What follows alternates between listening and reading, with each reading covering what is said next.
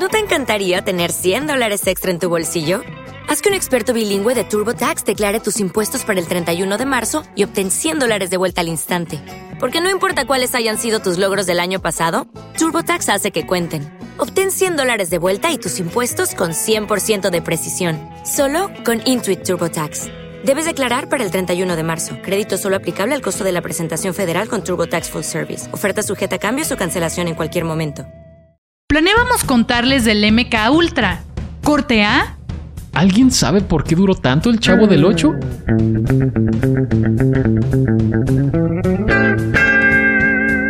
Corte A. Hola, ¿qué tal? Bienvenidos a Corte A. ¿Nos extrañaron? Porque nosotros siempre los extrañamos mucho. Ahora estamos de vuelta para continuar platicando con ustedes, así que no se nos despeguen. Yo soy Anabel Casillas, en Twitter arroba dime chascona, y a él ya lo conocen también. Hola, ¿qué tal? ¿Cómo están? Efectivamente, mi nombre es, usted ya sabe, Azael López, en Twitter arroba CLSG, y en TikTok y en Instagram, Azael ¿Qué se siente ser tan famoso? Una estrella del TikTok. No, todavía, es que sabes que ahí se dimensionan muy distinto las cosas. Eh, o sea, y es muy curioso. Ya, ya, hemos hablado de TikTok antes. Para estas alturas del partido, yo ya estoy involucrado ahí al 100%. Pero ahí tener 10 mil seguidores no es nada, ¿sabes? Es muy. O sea, TikTok es. Eh, digo, no porque yo los tenga, pero, pero para los números y la cantidad de, de, de, de personas, usuarios que hay en TikTok, una persona que tiene 30 mil seguidores es nada. Es, es, es, es como una cosa bien distinta de lo que estamos acostumbrados como en Twitter y en Instagram, por ejemplo. Sí, creo que efectivamente se dimensiona diferente, sí. pero pues más de una vez te han detenido en la calle así de, ah, tú eres Asael López. ¿no? no, pero no por TikTok, pues por el otro, por el otro medio en donde usted nos conoce. Ah, ya veo. Exactamente. Bueno, muy pronto te van a empezar a detener por TikTok. No sé si, mira, no, no está mal. Creo que eh, yo ya lo hemos dicho. Eh, TikTok, más allá de los bailes, hay cosas interesantes. Hasta tú lo sabes. Ajá. Tu ajá. feed está lleno de Yodas bebés. Sí, mi feed es una oda completa a los videos de Yodas bebés haciendo cosas. Parece que soy muy fan según TikTok. Sí. Oigan, pero una disculpa por todo este tiempo que no hemos estado acá. Pero algo que es muy triste es que la vida no nos da. El tiempo de adultez eh, uno piensa que va a tener tiempo de hacer muchas cosas, corte a las 8 de la noche, ya queremos dormir. Sí, sí, sí. Esa es la única verdad. Vamos a sí. ser muy honestos con ustedes, sí. pero estamos de vuelta para seguir generando contenido. Sí, así que de aquí a lo que resta del año esperemos estar así como muy, muy, muy al tiro, muy pilas. Pues porque, mire, no sé usted, pero ya, ya se viene, ya se acabó el año. Para mí ya se acabó el año, entonces ya nada más es como festividades y cotorreos y cotorreos y cotorreos. Entonces ya vamos a empezar a tratar de estar un poco más acá, más, más al tiro. Gracias por estar acá y comparto.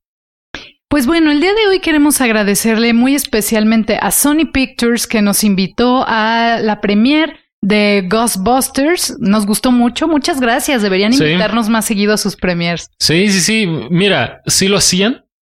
Obviamente no lo hicieron durante toda esta época de la pandemia, pero sí, Sony Pictures y, y cualquier Pictures que nos quieran invitar, Aquí sabe que, que, aquí estamos. Estamos muy dispuestos a ir a donde nos inviten, pero efectivamente como que en estos días la cartelera volvió a tomar vida sí. y todas las películas buenas salieron al cine y pues al parecer otra vez nos la vamos a pasar en el cine porque hay mucho que ver. Y sabe qué? Que no se entienda, o sea, que aquí vamos o que nos han payoleado, ojalá muy honestamente. Pero no, agradecemos la invitación y si alguna película no está chida, se lo diremos. En este caso, de la película que le vamos a hablar, genuinamente nos gustó. Sí, nos sorprendió gratamente también porque, bueno, platicábamos que en el caso de Cazafantasmas, pues era muy probable que pasaba lo que ocurre con Es que de eso muchas... vamos a hablar, no hemos dicho que íbamos a ver Ah, no hemos dicho. Ajá, no, yo, ajá. no hemos dicho que, bueno, pues fuimos a ver Cazafantasmas, ya. Exacto. Ya los spoileé y me fui de lleno con todo lo que había pensado que tenía que decir sí. el día de hoy. Las probabilidades de que esto fuera una película palomera y horrible eran muy altas, la verdad. No, bueno, sí. Te iba a decir, uh -huh. o sea, iba a decir que horrible, no, Palomera sí, pero la verdad es que sí, sí había un gran porcentaje de que fuera una mala película. Ajá. Sí. Íbamos preparados para, para ver, pues, algún tipo de película palomera de domingo de esas de las que no esperas mucho. Pero a medida que avanzó la película, nos dimos cuenta que es un ejemplo de lo que sucede cuando tienes un gran guion.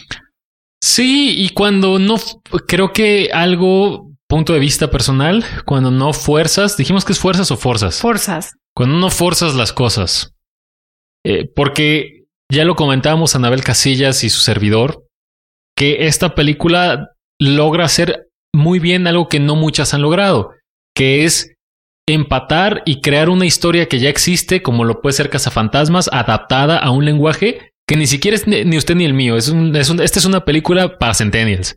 Porque traen esta mucha influencia de los... o estas slang de los influencers. Y sí, somos chavos. Cosas que pues, nosotros ya no somos chavos, ¿no?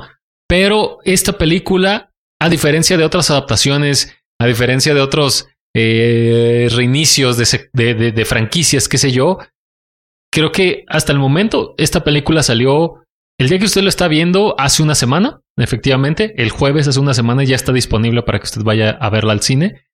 La neta es que he leído comentarios chidos de banda de nuestra edad, inclusive más grandes, cosa que no sucede mucho cuando les toca sus, sus, sus recuerdos de la infancia.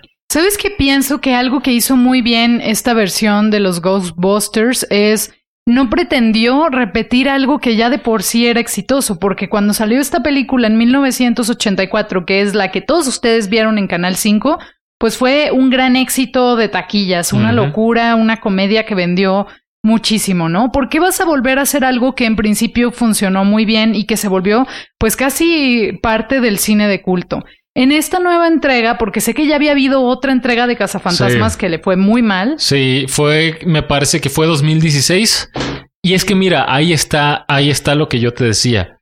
Eh, aquí, tra bueno, no, no, no sé si esto va a ser polémico, creo que no. Eh, no sé si usted recuerda, en 2016, no me acuerdo si fue 2016 o 2018, hubo una, pero esta no era una secuela. Esta película de los cazafantasmas es una secuela directa de las dos que ya conocemos. Esta que, que, salió en el 2018-2016, aquí va a estar apareciendo el dato, fue como un, un reboot, vaya, fue un nuevo, eh, sucediendo un mundo alternativo y era exactamente lo mismo, pero protagonizado por cuatro morras. Sí. Y aquí es a donde yo voy, que ahí yo sí sentí muy forzada esta cuestión del feminismo, ¿sabes? Era, y a, pesar de que tenía buen elenco, era Kristen Wiig, eh, por supuesto salían los cazafantasmas originales, eh, salían un par de comediantes de ahí de Saturday Night Live, todas mujeres, todas muy buenas actrices, muy buenas comediantes.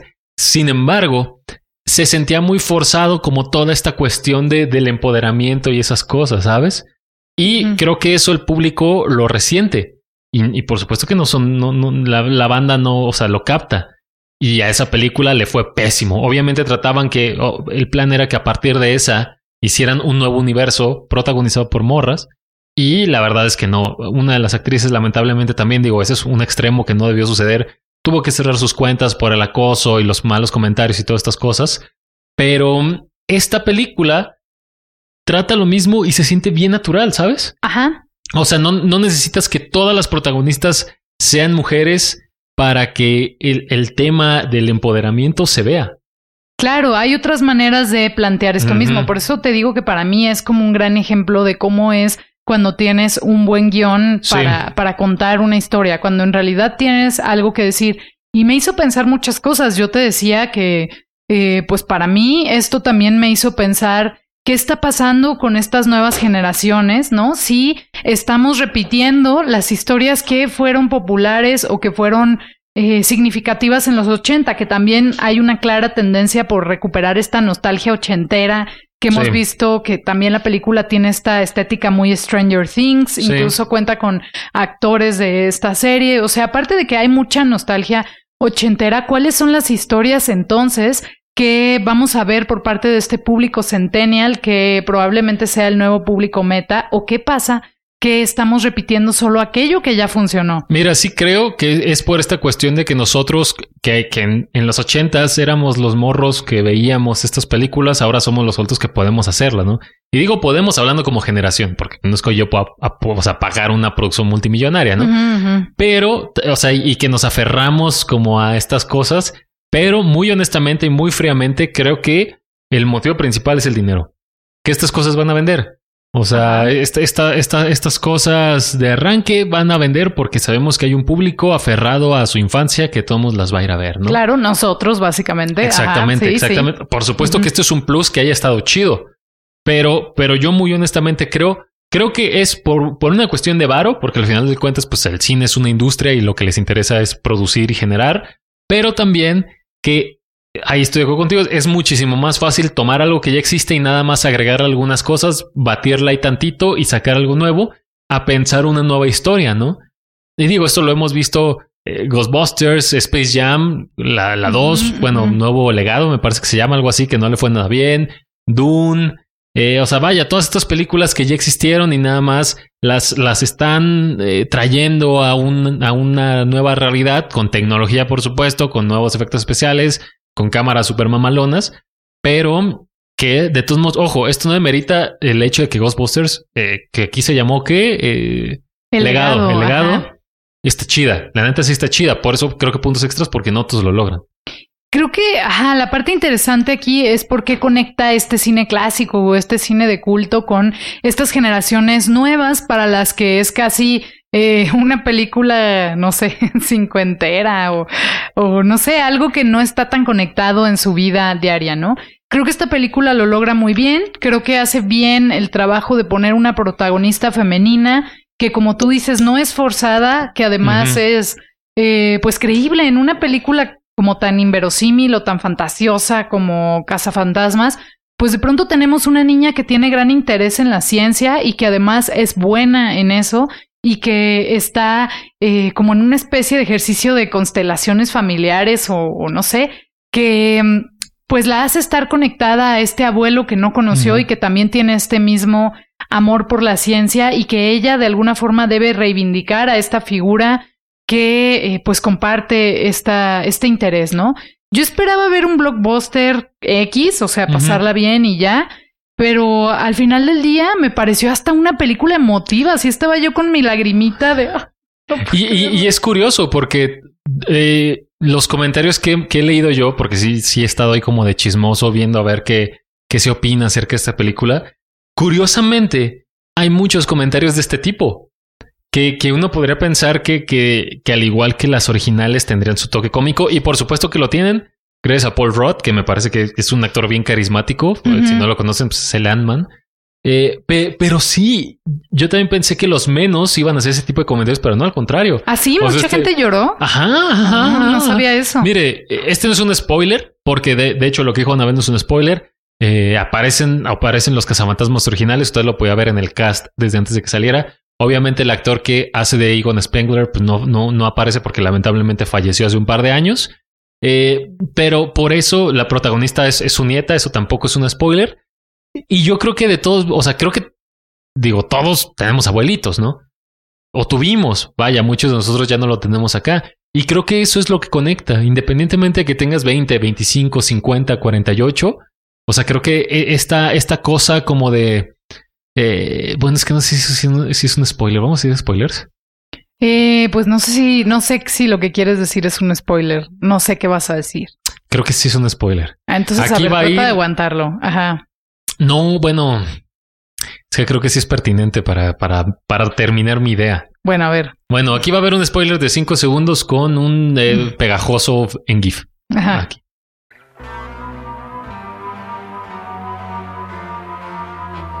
A lo que yo iba es que creo que todos la neta hemos como soñado o deseado volver a ver y arreglar cosas en caso de que se tengan que arreglar cosas con algún ser que ya no está. Y entonces creo que eso es con lo que todos conectamos y por el que, lejos de que fuera una película 100% graciosa, que además no lo es, eh, o sea, tiene como este factor nostálgico y, sentimental, ¿no?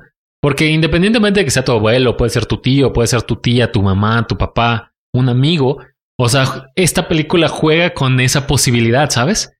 Con esa opción de volver a ver por una última vez, aunque sea como en otra figura espectral, a alguien con el que tuviste o tenías o querías arreglar algo. Por eso les digo que para mí es como una película de constelaciones familiares que no pensarías encontrar en Casa Fantasmas, porque también esta idea de estar conectado con algún antepasado que tal vez no conociste, pero que te sigue ayudando a través del tiempo y del espacio. Eh, es como muy conmovedor pensar que puedes sanar también a esa parte de la historia que quizás no pudo arreglarse en, en otro momento, ¿no? Entonces de pronto ya no estábamos viendo solo una película de seres del más allá que intentan interactuar con nuestro mundo y nuestra realidad y, y esta especie de fantasía que siempre ha propuesto desde la caricatura. De pronto estábamos relacionándolo con nuestra propia vida e imaginándonos cómo, cómo estábamos conectados a eso, ¿no? Y pues no era una película para reflexionar tanto, ¿no? Esperábamos algo más de comedia. Mira, sí, creo, que también eso, eso está chido. Lo que tú dijiste, la clave han sido buenos guionistas. Porque en los ochentas una película de fantasmas era muy innovador, ¿no? Sea, en los ochentas una película en donde hubieras seres ahí interdimensionales y que quisieran destruir cosas o que quisieran asustar era muy innovador. Hoy en 2021, después, por supuesto, de Casa Fantasmas, la original, aunque son otro tipo de fantasmas, estas del conjuro, las de Annabelle, o sea, todas estas películas ya no es algo que nos pueda sorprender. Aquí el reto que fue, que fue desde un punto de vista personal, estoy seguro que tú también opinas lo mismo, como bien realizado es cómo contar la historia que sea interesante y que no sea una vil copia de la primera, ¿no? Y porque sí, pues, hoy, no sé, aquí tal vez otra pregunta ya es muy difícil crear algo que de verdad nos vuelva a sorprender. Porque es lo que te digo, o sea, los cazafantasmas de los ochentas, aunque seamos muy honestos con sus efectos, son hijos de su época, los efectos especiales de los Ghostbusters originales no eran los mejores, sin embargo fue así un hitazo, pues porque decías, no manches, los cazafantasmas y la temática. Hoy en día sustituimos la tecnología por la, por la originalidad, tal vez. Me gustó tu pose de cazafantasma. Así como... Ajá, te vi muy en el papel. Es que está chido. Yo, o sea, yo veía esas cosas y, o sea, de morro, los, los, estas pistolas esas de neutrones, ¿sabes cómo se llaman? Yo decía, ah, qué chido. Sí, te vi muy comprometido. Sí, mira. Tu actuación. Creo que todos alguna vez, si somos más o menos ahí generacionales, muy honestamente, creo que ni para ti ni para mí no, bueno, sí nos tocaron los cazafantasmas. Sí, pero no fuimos tan contemporáneos. Ajá. Ajá. Poquito más. Estamos chavos todavía. Ajá, todavía. Pero independientemente de eso, yo alguna vez sí quise tener como un traje así bien, pues como muy real de los cazafantasmas, ¿no? Obviamente nunca me disfrazé de los cazafantasmas, pero está chido. Así me imaginaba acá. Muy sí, sí, sí, veo que te queda como el look. Ay, por supuesto es un rolón. Si Spotify, perdón, si YouTube no fuera tan sangrón, toda esta canción, todo este programa este programa lo cerraríamos con, con la canción de Ray Parker Jr., pero no se puede. Sí, creo que hubiera sido bueno. Sí. Hay muchas cosas que platicar eh, de esta película, ¿no? No solo la cuestión de las historias o de la ciencia, o no sé, creo que te deja como con un, como con un buen sabor de boca en general, ¿no? No se siente como una película superficial. A mí me llamó también mucho la atención cómo dejan muy clara esta diferencia generacional, ¿no? Como para los adultos es muy claro eh, quiénes son los cazafantasmas y cuál es su historia y por qué están chidos y de pronto tienen estas conversaciones con gente de 12, 13 años para las cuales no les significan absolutamente nada y es la sorpresa entre este choque de generaciones. Porque, porque les repetimos, esta, esta película, eh, Ghostbusters, el legado, que en inglés o el título original es Afterlife, es totalmente canon. Lo que sucedió en las dos películas de los Ghostbusters se mantiene y son hechos que sí pasaron en este universo, vaya, lo que significa un canon, ¿no? Entonces, eh, mira, muy honestamente, no sé tú qué opines, no sé usted qué opine. La chida de los Ghostbusters es la primera. Sí. O sea, la segunda, la segunda es, vaya, no es tan memorable como lo puede ser la, como lo fue la primera película, ¿no? Entonces, Inclusive lo tocan un poco y este es spoiler de una película de hace 38 años. Pues en la de los Ghostbusters 2 los vatos ya empiezan siendo un poco ahí como ya... Eh, me, ¿Cómo se dice cuando ya no eres este... Tan popular? Ajá.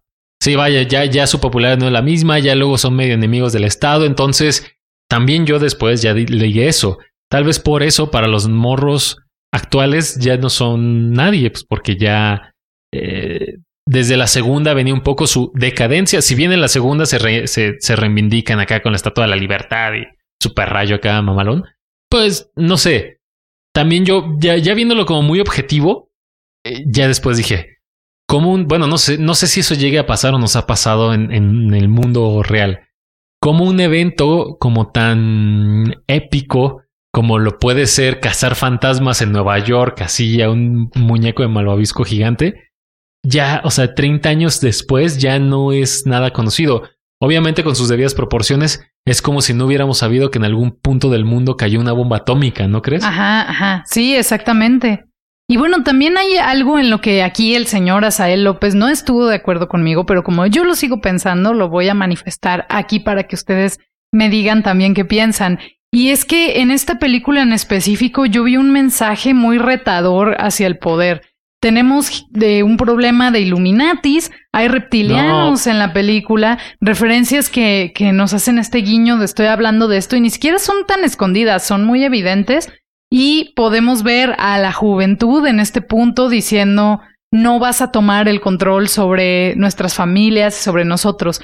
Y si bien él piensa que no, no es eh, una realidad, yo creo que sí está divertido esta especie de mensaje punk, de desafío, de mientras estos ya se cansaron, ya están en la decadencia, ya no tienen ganas de cazar fantasmas, a ti te toca como tomar la batuta y pelear contra quienes quieren aprovecharse de ti. O sea, eso sí está chido y ahí sí yo también lo noté. O sea, es, es como muy marcado el hecho de que eh, pues ya los viejos son los viejos y, y, lejos como de lo que sucede en la vida real, que estos viejos no quieren ceder el poder y se aferran y se mueren con el poder.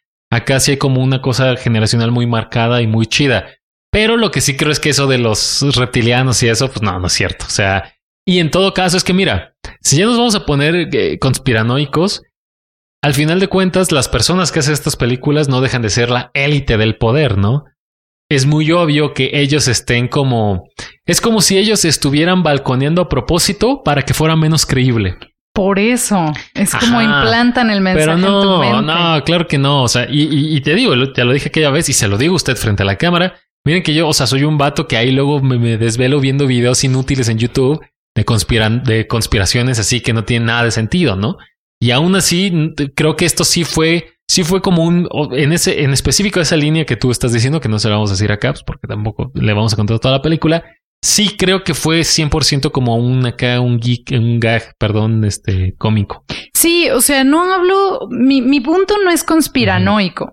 Mi punto más bien tiene que ver con representación y, y simbolismo, ¿no? Que de pronto este ente malvado salga eh, con todo este atuendo de reptiliano, yo sí dije, ay, ¿qué venimos a ver, no? Y creo que más bien simboliza ese hacerle frente a quien quiere disponer de las conciencias y del tiempo y de lo que somos como humanidad, ¿no? Puede ser que sea absolutamente eh, una mentira, pero pienso que está padre que quien desafía a sea esta juventud que sí cree que vale la pena seguir haciendo ciencia, seguir cazando fantasmas, porque tiene un valor para la sociedad y eso me parece interesante como para ponerlo a discusión. Y cuando decimos jóvenes, queremos decir personas realmente jóvenes, que en la vida real tienen menos de 15 años. Entonces, eso sí está muy impresionante y era, y era lo que yo decía, creo que es lo que yo en lo personal más rescato, porque tú sabes, inclusive nosotros, ya ni siquiera digamos alguien de 50 años, que dice que ya no se va a hacer música como Led Zeppelin o como los Beatles o como qué sé yo, que están así como no me toquen lo que me hizo sentir bonito cuando era morro. Creo que esto lo logran hacer muy bien porque si bien, lo repito nuevamente, está, hecha como para un lenguaje para morros, porque te digo, sí tienen ahí como mucha referencia a una cosa muy actual, también se logra como intercalar muy bien pues vaya, con la trama original que, que son los Ghostbusters, que es algo que hecho para las personas que ahorita tienen más de 40 años tal vez, ¿no? Ah, cumple con esta parte del fan service que quiere ver lo que ha visto toda la vida, que quiere ver a Pegajoso, al mono de los malvaviscos, que quiere ver estos rayos que siempre vimos y las trampas para guardar a los fantasmas. Cumple con toda esa parte, pero también ofrece una línea que es distinta a lo que habíamos visto hasta el momento. Mire, eh, lo más aquí, como siempre, va a depender del cochino dinero y la avaricia de los productores, porque no es un no es un misterio ni es un spoiler que se está pretendiendo hacer una nueva trilogía o se más bien una nueva, pues sí, una nueva serie de películas de este universo. Aquí el reto ahora es mayor porque, ok, lo hicieron muy bien con esta nueva película el detalle es seguir así y saber cuándo parar. Porque si no vamos a tener un nuevo Star Wars que solamente queremos el, o sea, las personas quieren el cochino dinero de nosotros, vamos a ver Star Wars y resulta que pues cada vez iban siendo peor y peor y peor y peor, ¿no? Entonces, aquí el detalle es saber cuándo parar. Si alguien está viendo de los altos directivos, hagan bien la que sigue ya. Hagan, termínenla ahí. Porque luego ya cada vez van siendo peores las películas y es como, híjole, no sé. ¿Se estará reciclando la cultura pop? O sea, ¿tú crees que estas nuevas camisetas con el símbolo de fantasma eh, cruzado por el medio Pues que el logo de los pone aquí, ajá, por Aquí favor, ajá, para que lo, lo podamos ver y demás. ¿Crees que vuelva a revivir esa parte? O sea, la Sí, cultura popular seguramente sí. está destinada a reciclarse. No, y mira, creo que nunca se ha ido. Eh, si bien, por supuesto, el auge de los Ghostbusters ya no es igual que hace 30 años, es decir, cuando recién salió, creo que ese, ese logo es bastante identificable. ¿Sabes? O sea, no sé, como si ves el DeLorean o cosas así. Ta- tal vez no es de tu época, pero si te enseñan un DeLorean, sabes que es de Volver al Futuro. Así como si ves el logo de los cazafantasmas, sabes que son de los cazafantasmas.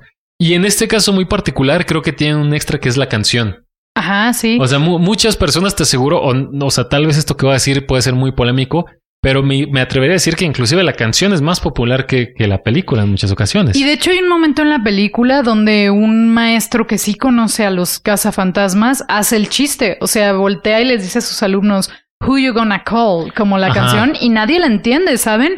Y en el, y en el cine todo el mundo se reía y todo Pues el es mundo que también ya gritaba de que "Eh", así con toda la emoción. Y tú ves estos morros que dicen, a mí no, no me dice nada tu Sí. chiste, ¿no? Y es fuerte encontrarte con este golpe generacional de a quien es- esta parte que incluso está relacionada con nuestra historia personal, porque admitámoslo, todas estas grandes películas de pronto se vuelven tuyas porque tienen Sí. algo que ver con nuestro, pues con nuestro sentido de la historia. No, y, y por eso mismo se vuelve más difícil soltarlas. Y cuando nos las tocan y hacen algo mal, por eso nos podemos ir bien punk.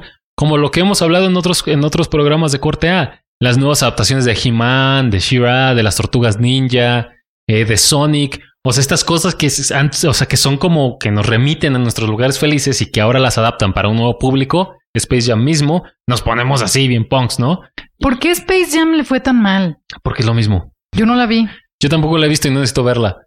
Eh, o sea, vi un pedacito, creo que está en HBO. Sí, Está en HBO. Eh, ¿No hablamos en su momento de, de, de Space Jam 2? Es que mira, también en todos estos casos tenían la vara muy alta. No digo que Ghostbusters no la haya tenido.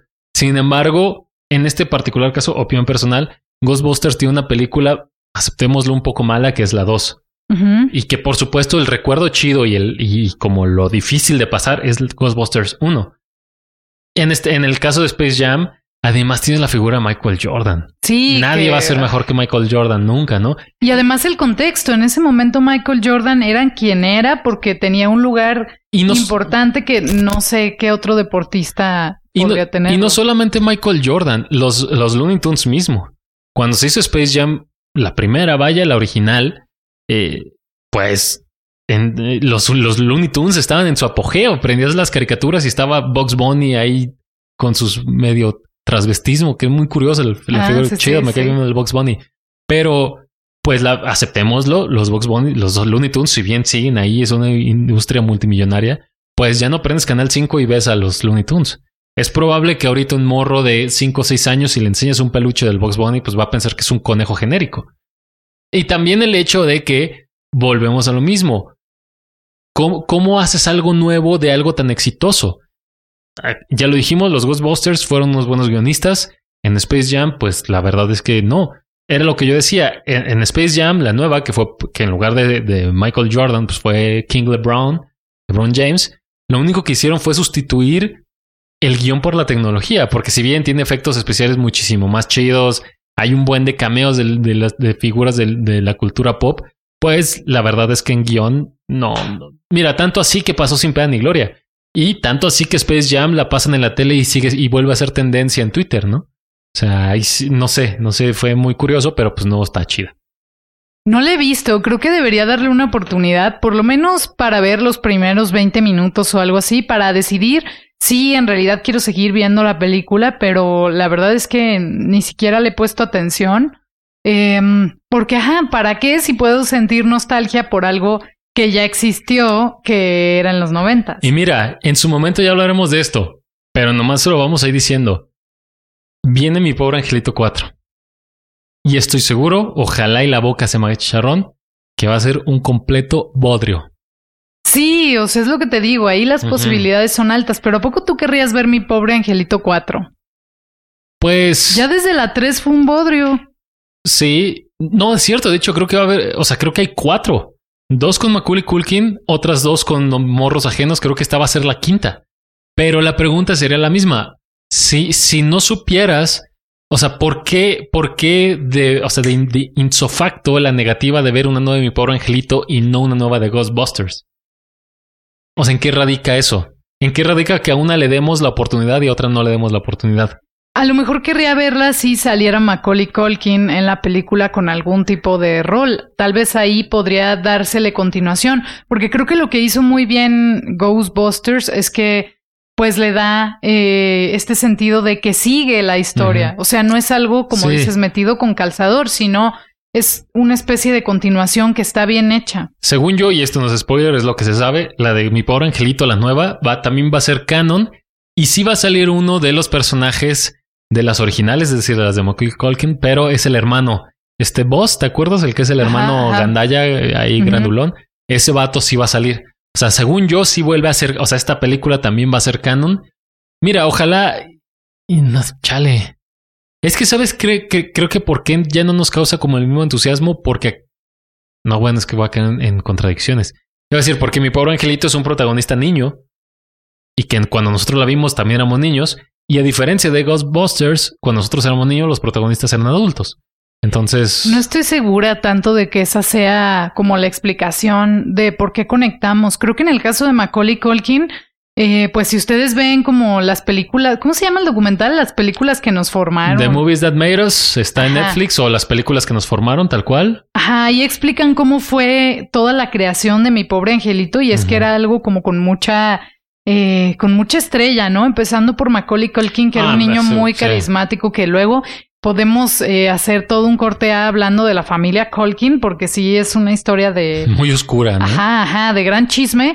Eh, pero bueno, creo que gran parte de la magia residía en él, ¿no? Y en una Sí. buena dirección. ¿Sabes qué otro ejemplo? Es que, me, o sea, llegué a este pensamiento porque es que eh, creo que es muy difícil y no creo que haya como una figura infantil tan carismática como Macaulay Culkin. En algún momento llegué a pensar en Eleven. ¿Cómo se llama esta, la actriz que hace Eleven? Millie Bobby Brown. Ah, Miley Bobby Brown. Y ese pensamiento me llevó a me llevó a que también es momento de terminar con Stranger Things. Desde mi punto de vista, creo que ya es momento de terminar con Stranger Things. Eh, es- vamos a ver la nueva temporada porque viene una nueva temporada, pero los morros se ven ya bien cricosos. Ya se ven más viejos que yo. El, usted lo puede ver en, en- en Ghostbusters porque sale el eh, Mike, Ajá. eh, ese es el protagonista de, de Ghostbusters. Ese morro ya se ve que se mete cosas. Oye, pero ¿qué no se suponía que la nueva temporada de Stranger Things iba a salir este año? Sí, según yo sí. Sí, ¿por qué no Es salió? cierto. Ajá. No sé, pero ve el tráiler y ya los morros ya se ven bien viejos. El, lo que en algún momento empezó como con, con este ápice de ternura, ahora dices, no manches, ese morro ya está grafiteando bien machín. Yo Sí. creo que ya es momento de terminar Stranger Things. Fue una serie multimillonaria, creo que rompió récords de ser la serie que más varo le dio a Netflix, pero ya, ya, ya está, ya está muy gastado. Sí, qué increíble ver cómo crecen los niños. Sí. Eso quiere decir que ya somos tíos, unos tíos cualquiera. Sí, pero mira, también los morros, hay un momento en el que, de, de- o sea, de repente un día te ves de 10 años y ya en dos meses ya te ves de 18, pues porque la pubertad te pega duro, ¿no? Entonces Sí. es un poco mi disculpa para yo no sentirme más viejo, pero ya stop de Stranger Things. Pues bueno, creo que quisiéramos saber entonces, ¿ustedes Sí. qué opinaron de los cazafantasmas? Pero sí vayan a ver. Ajá, ¿creen que también deberíamos terminar ya con Stranger Things? ¿Cuál es su opinión de todas estas cosas? También díganos qué secuela es la que ustedes piensan que logró hacerlo muy bien y se perdona y cuáles fueron un auténtico bodrio y las tienen siempre en su memoria de lo malas que fueron. Ya habla- hablando de, pues no secuelas, sino más bien como readaptaciones, eh, después hablamos de Dune, que a ti no te gustó tanto. No me gustó tanto Dune. Yo soy fan de Denis Villeneuve. ¿Cómo se pronuncia? ese? Pues sí, más o menos, sí, vamos bien. Eh, a mí sí me gustó mucho Dune. Pero bueno, eh, ha llegado el momento de despedirnos. ¿Dirías tú que Ghostbusters tiene... ¿Cómo se dice cuando esto de, de Cinépolis, que tú dices que es cierto? Garantía. Ah, ajá. ¿Dirías tú que tiene garantía corte A? Sí, tiene garantía Cortea. Váyanla a ver. Yo lo, lo apruebo. Aquí va a aparecer el sello de garantía. Cortea. Y pues gracias, es un gusto estar de vuelta con ustedes. Ayúdenos, recomiéndenos y nos vemos a la próxima. Esto fue Cortea. Adiós. Adiós. Y ahora, el rincón poético de Dotbell. Hechos, no palabras. Todo mundo dice que no le teme a los fantasmas. Hasta que se queda atrapado en un elevador a oscuras y algo o alguien le toca el hombro y les llama por su primer nombre y su segundo nombre y sus dos apellidos. ¿A quién vas a llamar, perdedor? Gracias. Esta ha sido otra visita al rincón poético de Dotbell.